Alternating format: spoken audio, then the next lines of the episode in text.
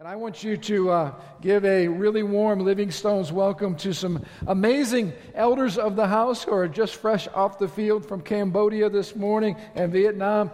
Brent and Jocelyn Burnett back in the house. Come on, let's welcome them back in. Are they here? Are they not here?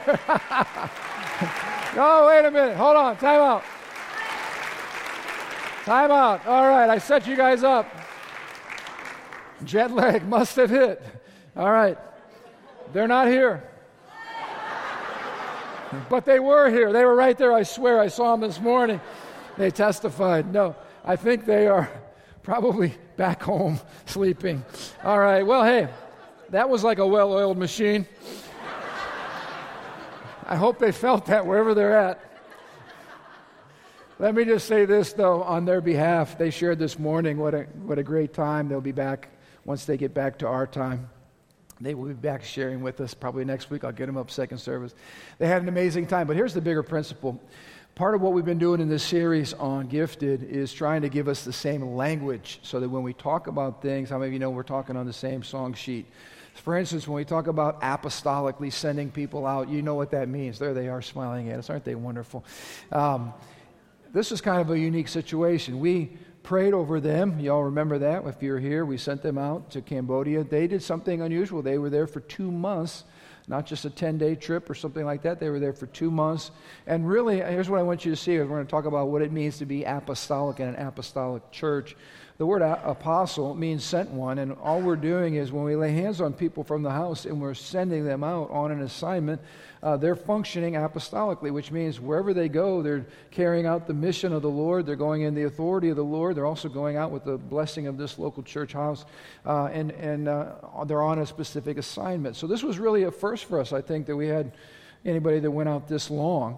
But they helped out with marriage ministry. They helped minister to our team that was there. They helped in the church. They very much laid some foundation and did all the stuff that we do here, they did over there. And that's awesome. And I just want to encourage you, we're all, and I'll get to this in just a moment, but we all have an apostolic calling on our life to some degree because guess what? We're all sent ones. We're all called to go out in Jesus' name and to carry the gospel. So just like I've been sharing with you, when we look at the fivefold gifting and talking about why it is so critically important, we talked about the prophets, for instance, and I loved what Dawn shared this morning. The purpose of the prophetic, they're like heaven's cheerleaders. They sense what's on God's heart and share it in such a way that it inspires us and causes us to go harder. How many of you know that was a good example of that this morning? Prophets are reminding us, don't go through the motions. This is real. Let's go after God. Let's go after His heart. Let's make it real. And that was the word that Dawn simply shared, and she did such a great job because it was right to the point, and she encouraged us, and guess what? Didn't you feel the momentum level increase after that word? Did y'all feel that?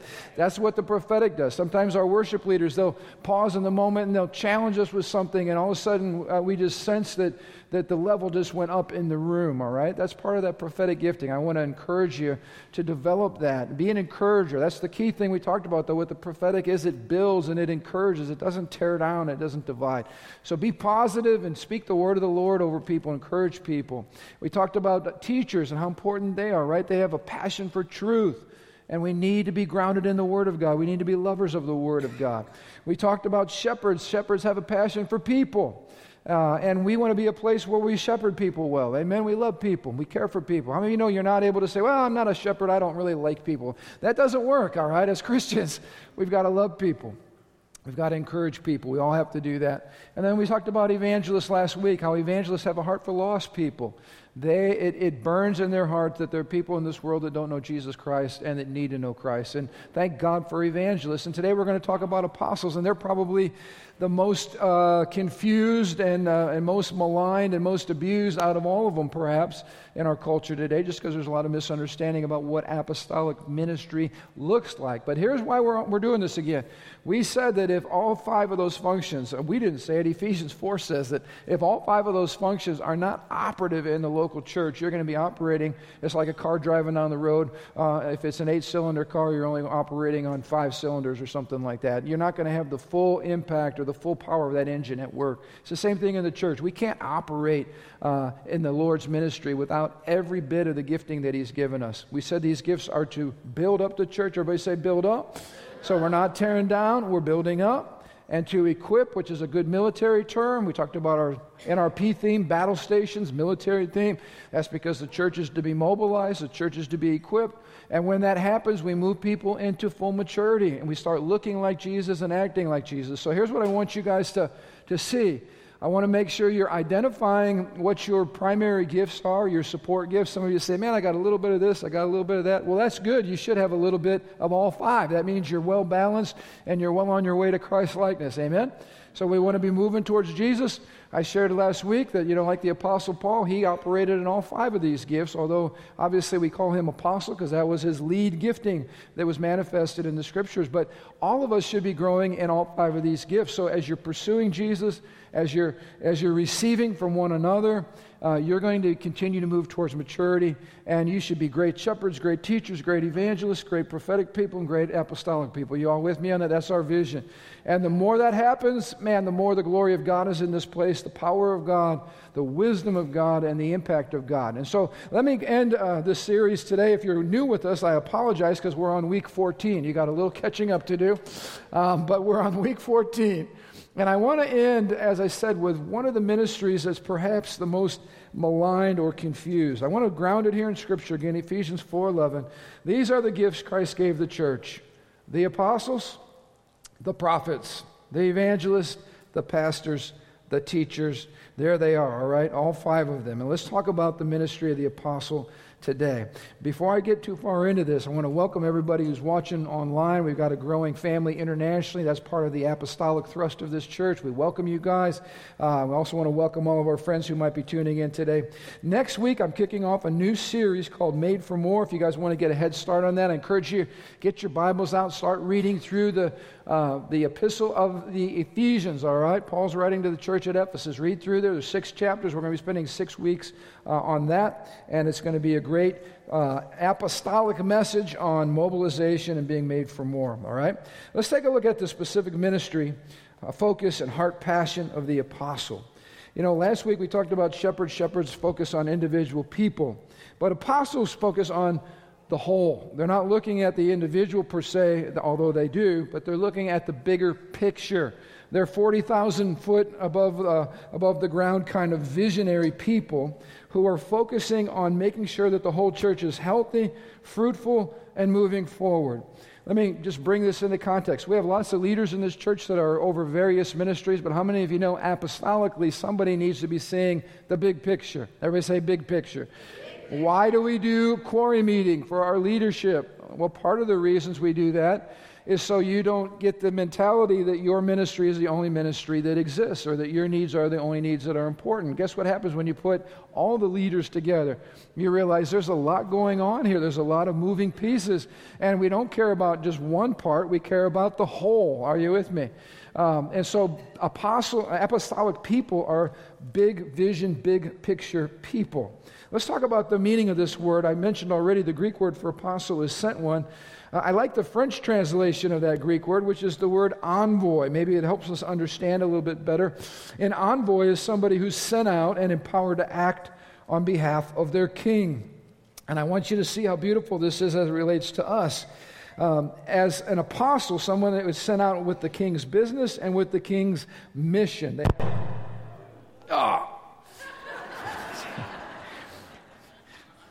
This is deja vu. No fault to anybody back there. I've been roofing this week. That was my third vertebrae that just popped into place.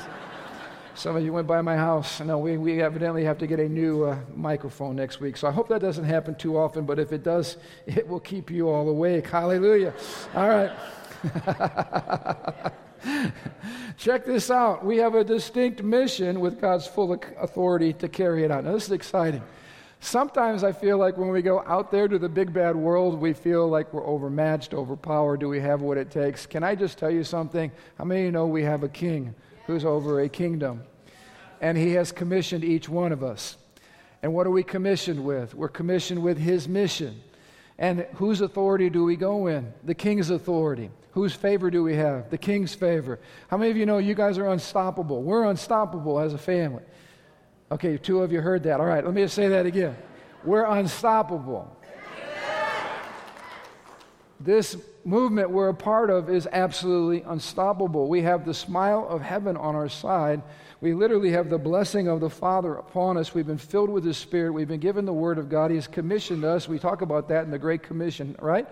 So you need to begin to operate from an understanding that the authority of the King and the blessing of the King automatically rest on your life because you are a sent one. Every one of you in this room is apostolic because you are sent people. You with me? That doesn't mean you're functioning as an apostle. It means you're apostolic. Y'all with me? Just like we're not saying, oh, whoever shares a word from the Lord, they're a prophet. No, that's not what we're saying. We're saying you're prophetic. How many of you know if you're full of the Holy Spirit, you're prophetic? You have the Holy Spirit speaking inside of you, leading inside of you, so you're prophetic. All right? So check this out. 2 Corinthians 5, verse 20. Here's the biblical support for this. We are Christ's ambassadors.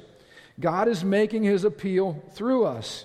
We speak for Christ when we plead, come back to God. Notice part of our apostolic calling is also evangelistic. We're pleading with people to return to God. It's also prophetic because we're declaring the word of the Lord. Can you see how all these gifts go together? Also, that's very pastoral, isn't it? Because you don't plead if you don't have a heart engagement and you don't care for people. But I want you to see, God, if God is going to make His appeal to the world, He's going to do it through people, namely His church, namely you and I. And so if we fail in this apostolic function, we really fail on the mission. We fail to do what God's called us to do. How many of you are ready for a little more apostolic anointing and commissioning on your life today? Why? Because it's critically important, and I'll try to build the case for that this morning. Apostles are those who extend the gospel. They take it to places where the gospel has never been preached. Now, the reason I like these shirts so well is we put Nick, come on up here. I'm going to use you as a model this morning. Give Nick a hand. You're looking beautiful, buddy. You're looking beautiful. I want you to look at our four pillars of our vision. Across the top here, we've got renewing hearts, which is the whole idea of salvation and getting mended, getting healed, getting restored, loving people, all right? Then we have restored homes down the one side. We have reaching nations, there we go, and we have reforming culture right there. Reaching nations is all about our apostolic mandate. And if you notice at this church, we are specifically focused on unreached nations. That's something Pastor Dick and Susie are specialists in. It basically says, why are we going to spend resources on nations that have already heard the gospel? Let's go to nations that haven't heard the gospel. And so this shirt is an apostolic shirt. It reminds us of our mission. You look good, but you're not just looking good. Every time you put it on, it should remind you that we're on mission, we're apostolic, we're being sent somewhere. All right, give him a hand. Beautiful job. So I want you to have one. Apostles are future-focused visionaries. They're thinking of the future. They're pioneers. They're innovators. They're risk-takers. They're leadership developers and mobilizers. You know, how many of you know we did that series called Hero Maker not too long ago? That whole series, apostolic. What was I trying to get you to see? That it's not good enough for us just to do ministry for the rest of our lives if there's no legacy, if we're not raising up new people. Why do we need to raise up new people? Because we can't extend our reach if it's just us four and no more. Does that make sense? So every church has to have an apostolic thrust in it, or else you're not reaching, you're not extending, you're not growing, you're not using muscles that you have not used, all right? There has to be that outward focus in every local church, and that's what the apostolic spirit brings. Now, how many of you have heard of George Whitefield and John Wesley, the two great church leaders, all right? George Whitefield, how many of you know, what would you say would be George Whitefield's lead fivefold gift? Evangelist, phenomenal evangelist. Great communicator of the gospel, preached I don't know how many thousands of sermons, crisscrossed between multiple continents, led multiple, perhaps millions of people to the Lord, all right? How many have heard of John Wesley? Also great evangelist, but I would like to suggest to you that John Wesley's lead foot was not evangelism, it was apostle. Why? Because while Whitefield preached the gospel and saw thousands and thousands of people come to know Christ, Wesley set up structure to contain the harvest. How many of you know where did a small group idea get really into full fruition, right? It came through Wesley. What did he do? He set up little bands of folks that got together, and what did they do? They worked on holiness. They worked on the Word of God, living a Christian life, sharing their faith. In other words, he built structure, apostolic structure, so that people could grow and be contained and be loved, mended, trained, and sinned. So I would like to suggest this. Wesley's reach, as history points out, was farther and longer and deeper than Whitfield's, even though both of them were incredibly anointed. It's not that one's better than the other, it's that we need all five together to have the full impact that God wants us to have. How many of you have heard of McDonald's? A few of you, okay, good. How many of you know that some restaurants are local mom and pop shops? They cook great food. That's like a local shepherd. They're great cooks. They love their people. It's a mom and pop shop. How many of you know Ray Kroc was apostolic and probably didn't even know what apostolic means? In other words, he wanted you to be able to experience a quarter pounder with cheese anywhere the golden arches were shining. It was reproducible. It was global. And it's because there was apostolic structure in place to take an idea or a concept and multiply it and to extend it. Is this making sense? How many of you know there are many churches that are local mom and pop shops? There's nothing the matter with that. They're usually led by shepherds, good shepherds, shepherds that love their people. But you also can look on the landscape of the American church today, and you can see churches that are multi-site. You can see churches that are multi-state. You can see churches that are part of a movement that's multinational. What is that? Apostolic. You understand the difference? Because apostles are wired for greater extension of the gospel and for outreach. That's just the way that they're wired. But I want to drive this home too. One of the lead characteristics of apostolic leadership is that these folks are servant leaders who carry the heart of a mother or a father, depending on what gender you are. I mean, you know that one of the primary strengths of apostolic leadership is that they are mamas and papas. And I just want to tell you, there's lots of those folks here today in this place. Now you say, well, Pastor, what's the difference between that and shepherd? Well, what I'm getting at is this. When you have an apostolic calling, you're looking at people that you love and care for, but you're always looking to bring the full potential out of them. And the full goal is that they start moving in their gifting. Let me just share this. The healing anointings, the pastoral anointings, the counselor anointings, the broken people back together gifts are absolutely essential, but they're only partial. Someone tell me why they're partial. I'll tell you, thank you. Because God's goal is not just to get you well. Wellness and feeling good and being whole is not the end. It just helps you get to the end. We love people, we mend people, we train people, and we send people. In other words, that's all part of the process to get you taking what you received, oh, there it is again, and giving it away to somebody else. Y'all with me? So we absolutely must have loving ministries, evangelism, so forth, mending ministries, but I want you to see we got to have the training and we've got to have the sending. In other words, whatever it is that we're doing, we should be looking at how do we reproduce that? How do we get more of it? That's apostolic thinking, and it's so important. This is good. You know, sometimes brothers and sisters will fight, but how many of you know moms and dads don't fight with brothers and sisters? They just try to raise the children. They want to raise them up. They're not fighting with them like siblings do. In the church, we need moms and dads who help raise up the next generation. It's multi-generational. It's also about training and equipping the saints to be all that they've been called to be. I want to mention as well that when you look at the word apostle in the Bible, that's not something you want to put on your business card. How many of you know you read a couple passages about Paul's life and what he went through, and you realize this is a person who suffered greatly and was willing to lay down his life for the gospel. This whole series has not been about titles, and I just want to drive that home. Not that I have a problem with titles. This has been about function. And I'm talking about laying your life down and loving the church so much that you're willing to lay your life down for her. Well, Pastor Dick and I have talked about this many times, but when we went to China together, that was my first experience smuggling Bibles, and that was a first pretty wild experience. You know, it's great to think about it. It sounds really sexy when you're right here praying over the Bibles, But when you're landing in Beijing and it's illegal, I'm thinking, what have I got myself into, and where did this guy come from, and why is he at our church, and look at the mess he's going to get me into. But one of the highlights of that trip was when Pastor Dick orchestrated a meeting with some of the underground church leaders in Communist China. I knew it was real when we got into this restaurant and the leader himself went to the door and wedged a chair under the door so that nobody could come into the meeting, because the door would have been blocked by the chairs.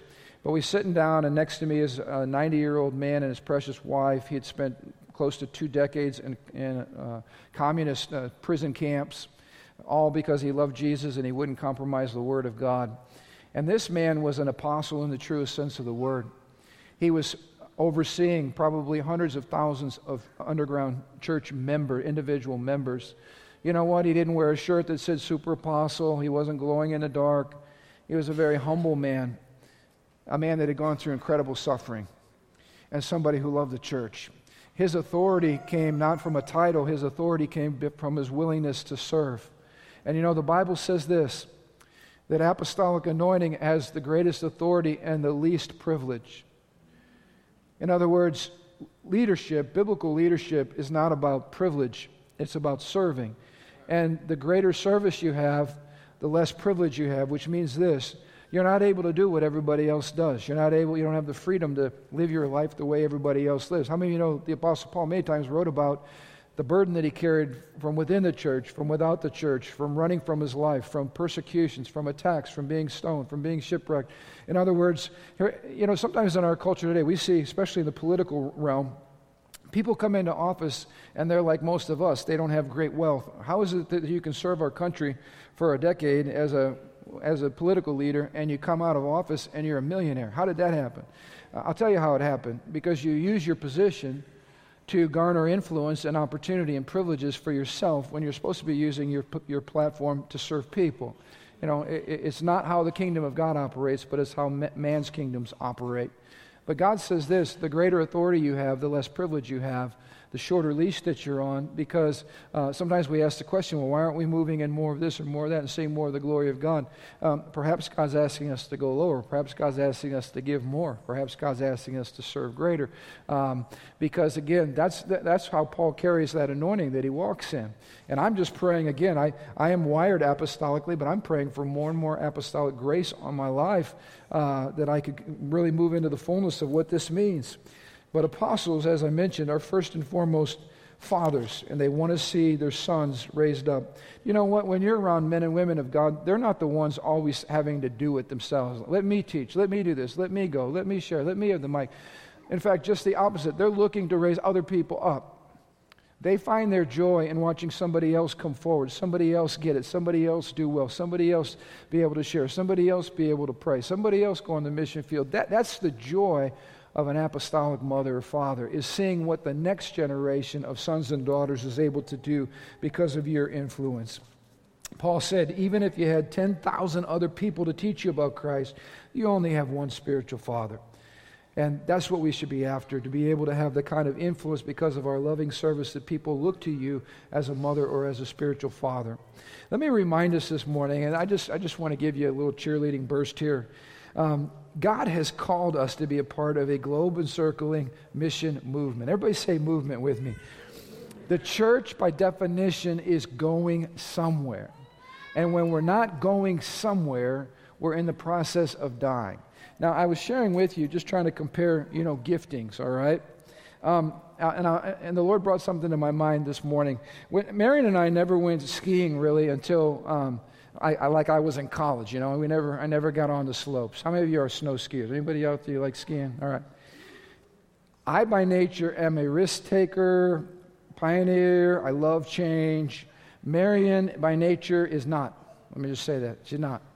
So this was our first time for both of us skiing. I'm like, how do we get up there? She's like, I ain't moving until somebody gives me lessons. I'm like, hon, it can't be that hard. Look at those people going down the hill. Let's just try it. She's like, ain't doing it.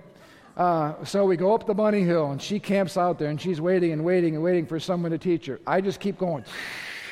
I don't know a black diamond from an orange diamond. I'm just looking for somewhere to go down, all right? Now, they told me you're supposed to go like this and then go back like that, and, you know, you crisscross down the hill.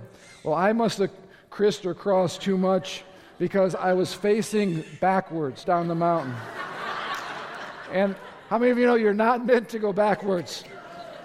Apostolic people should not be going backwards. They're supposed to go forwards. All I remember is as I'm trying with these sticks and all this stuff to stop, I went through a split rail fence. Fortunately, I ducked before it took my head off.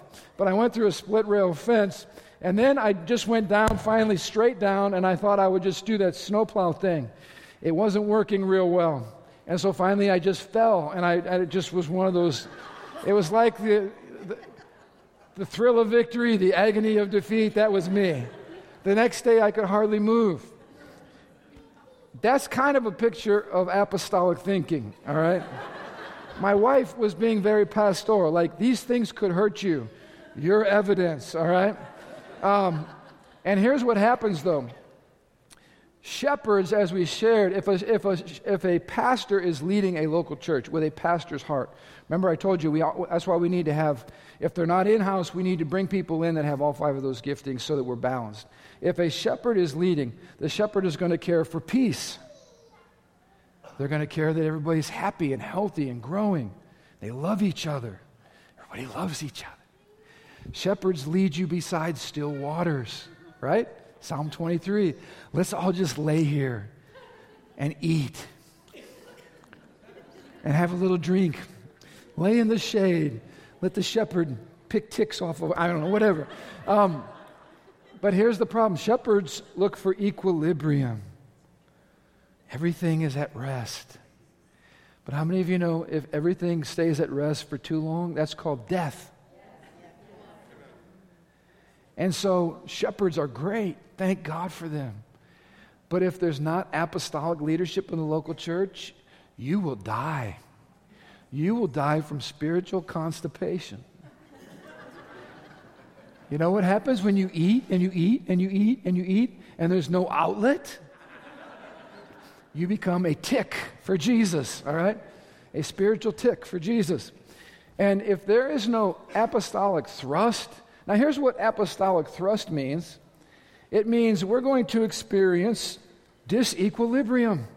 We're going to experience change, risk, movement. We're going to upset the status quo. There might be conflict. We're going to have to believe God. How many of you know those are all the things that exercise your spiritual muscles? And I just want to remind you that God's goal for the church is not death. God's goal for the church is that we keep getting pushed out into new horizons. We keep having to believe God for new things. How many know this is scary? Yeah. Some of you are like, oh, Pastor. Don't call me Pastor. I'm really not. All right, here we go. Look at Ephesians 6.20. Paul says, I am in chains now, still preaching this message as God's ambassador. So pray that I will keep on speaking boldly for him as I should. Notice that preaching this message as God's ambassador, which is what we're all called to do, got Paul in chains. And Paul's prayer was, Lord, help me keep speaking boldly. Can I just tell you something? If your vision of the gospel is only laying down beside still waters, you've got the wrong vision of the gospel. If you think the gospel is safe, you got the wrong vision of the gospel. Apostolic thrust reminds us that we have to take risks. We have to do things. You know, when Pastor Dick talked about smuggling Bibles into China, first of all, should Christians in China have a Bible? Yes. Does Jesus love Christians in China? Yes. Should they hear the good news? Yes. Well, what if we have to violate a Chinese communistic government bad law? Whose law trumps, the Chinese law or the law of God? Good answer, the law of God, which means sometimes you do risky things so that other people can experience Jesus the same way that you can. How many of you know that'll get your adrenaline going when the wheels pop out of that plane and you're starting to land? That'll get your adrenaline going. But you know what else happened? We had the prayer warriors going on here, and some of you all remember that when we hit customs, they were in a shift change, and nobody was operating any of the machines while we walked through customs. You talk about a faith builder. We just smuggled in hundreds of Bibles and nobody even saw them. And you might call that a coincidence. I call that the body of Christ working together in fivefold ministry and seeing everything done. I remember one time one of my favorite Bible teachers talking about planting a church in the inner city of Minneapolis, a dangerous place, and they're sitting around a meeting trying to put the planting stuff together, and somebody asked the question, well, should we be doing that? Isn't that dangerous? And you're just looking around going, since when did the gospel become not dangerous? You know, my dad, a good old football coach, told me, son, if you're going to be in the ministry, you need to put your helmet on and button both straps, because ministry is a full contact sport. This is not for the faint-hearted. Now, we need people that love people and minister to their hearts and get them equipped so we can throw them back into the battlefield and be dangerous once again. Amen? So we need this. All right, let me wrap this up this morning. Three quick things that apostolic gifting does to a local church. Number one, they build structure and they produce reproducible ministries. Let me mention as a highlight, one of the things our missions area has been working on really, really hard is what we call the roar in a box. What is the roar in a box? That is all of our curriculum with all Pastor Dick's funny stories that nobody's going to understand in Mongolia taken out so that all we have is the skeletal remains of a great school that takes you from Genesis to Revelation and all the other stuff in a box, so that when somebody calls up and says, hey, we'd love to start a roar school in Pakistan or in Vietnam or wherever it is, guess what? All we do is we send them that module. That module is translated. We know what we want there. We know what leadership we need there, what facilities we need there, how much resources we need to do that. Guess what? It's apostolic. It's reproducible. I've been talking to some of our ministry leaders and teaching various topics, whether it's a class on inner healing or others. How many of you know we want to be able to take great content? How about this, an encounter weekend? Guess what we've done with encounter weekends? We've exported encounter weekends to the nations of the world. Guess what we've done with our marriage seminars here? We've taken them to the nations of the world. That's called apostolic thinking. It's all about reproducing. So you take the wine, but you got to have wineskins to take that wine and make it portable. Does that make sense? What good is it if we just have all the wine right here to enjoy to ourselves? That misses the whole point. We've got to create the wine of the gospel, the Holy Spirit, in wineskins that can expand and grow and be taken to the nations of the world. So I'm challenging all of our leaders. Come on, let's do what we do. Do it with excellence. There we go again. Stop it. Are you guys doing that? All right, we're going to receive a special offering before we leave to fix that. There you go again. That probably means, shut up, Pastor, you're preaching too much. All right, so we build structure and we reproduce. Second thing, we maintain culture and spiritual DNA. This is huge. Somebody has to say, this is the way we do it around here. How many have heard me preaching about loving one another, being humble, deferring one another, walking in unity? Those are all apostolic functions. We're reminding us how to play well so that we can go impact the world together.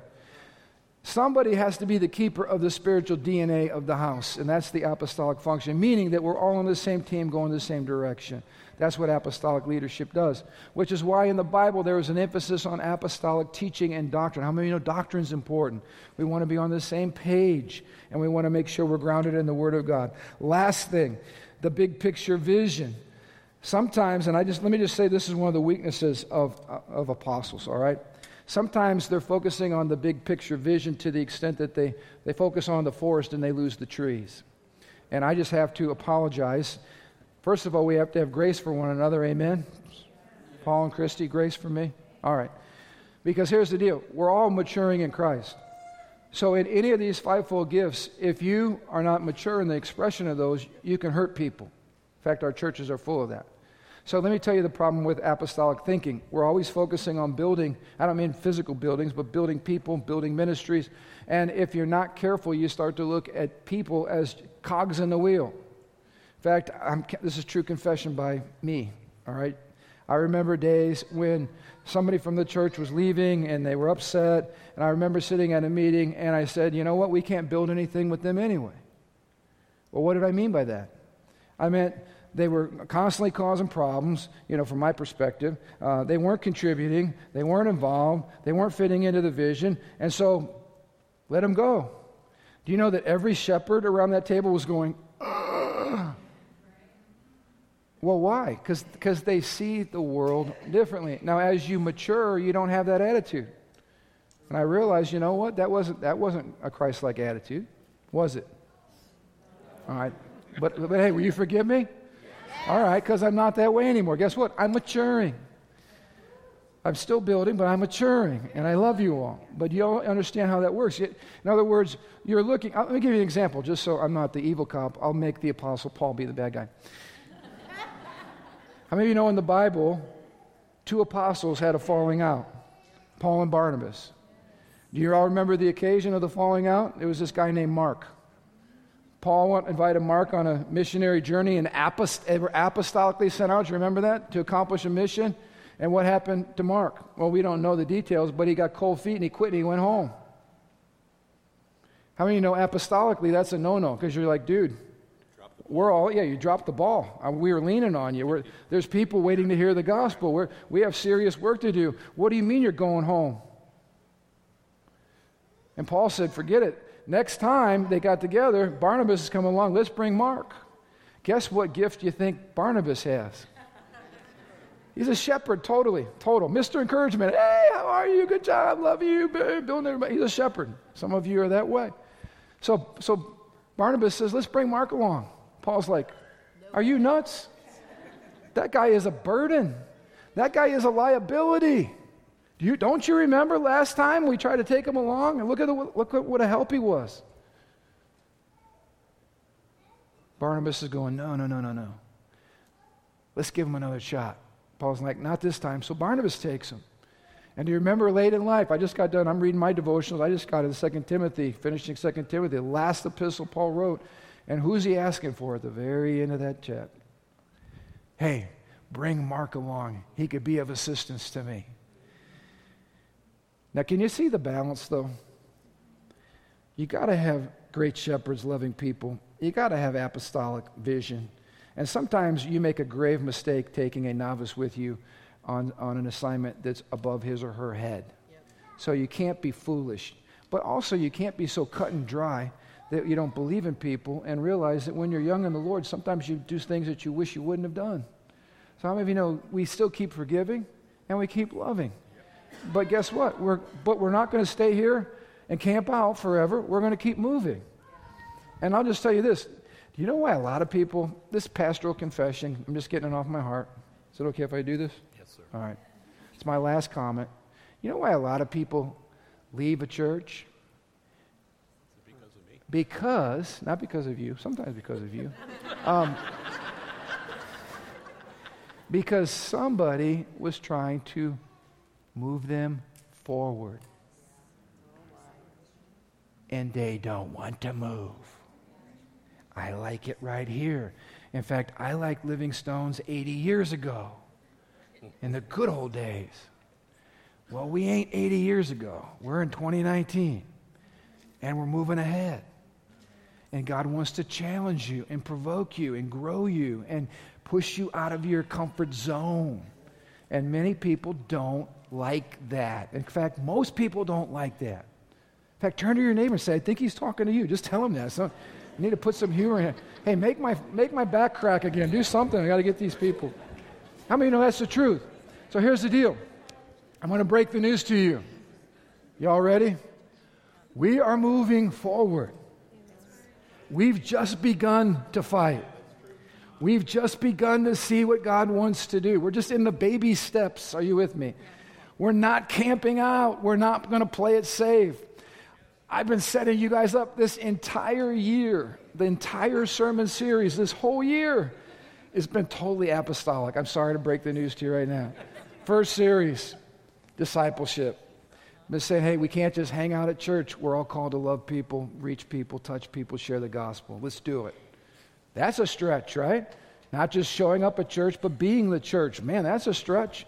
And then what have I been doing for 14 weeks? I've been trying to help us understand what is your gift and how are you called to express that gift. what's the nature of a gift? You have to use it, which is scary.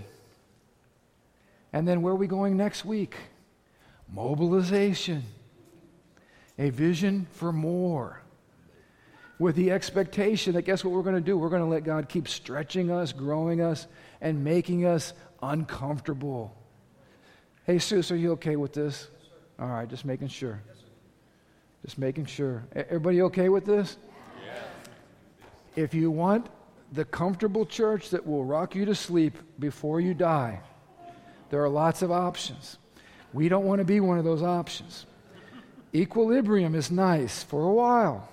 Don't live there. You might realize you're dead, all right? We might be having a funeral for you.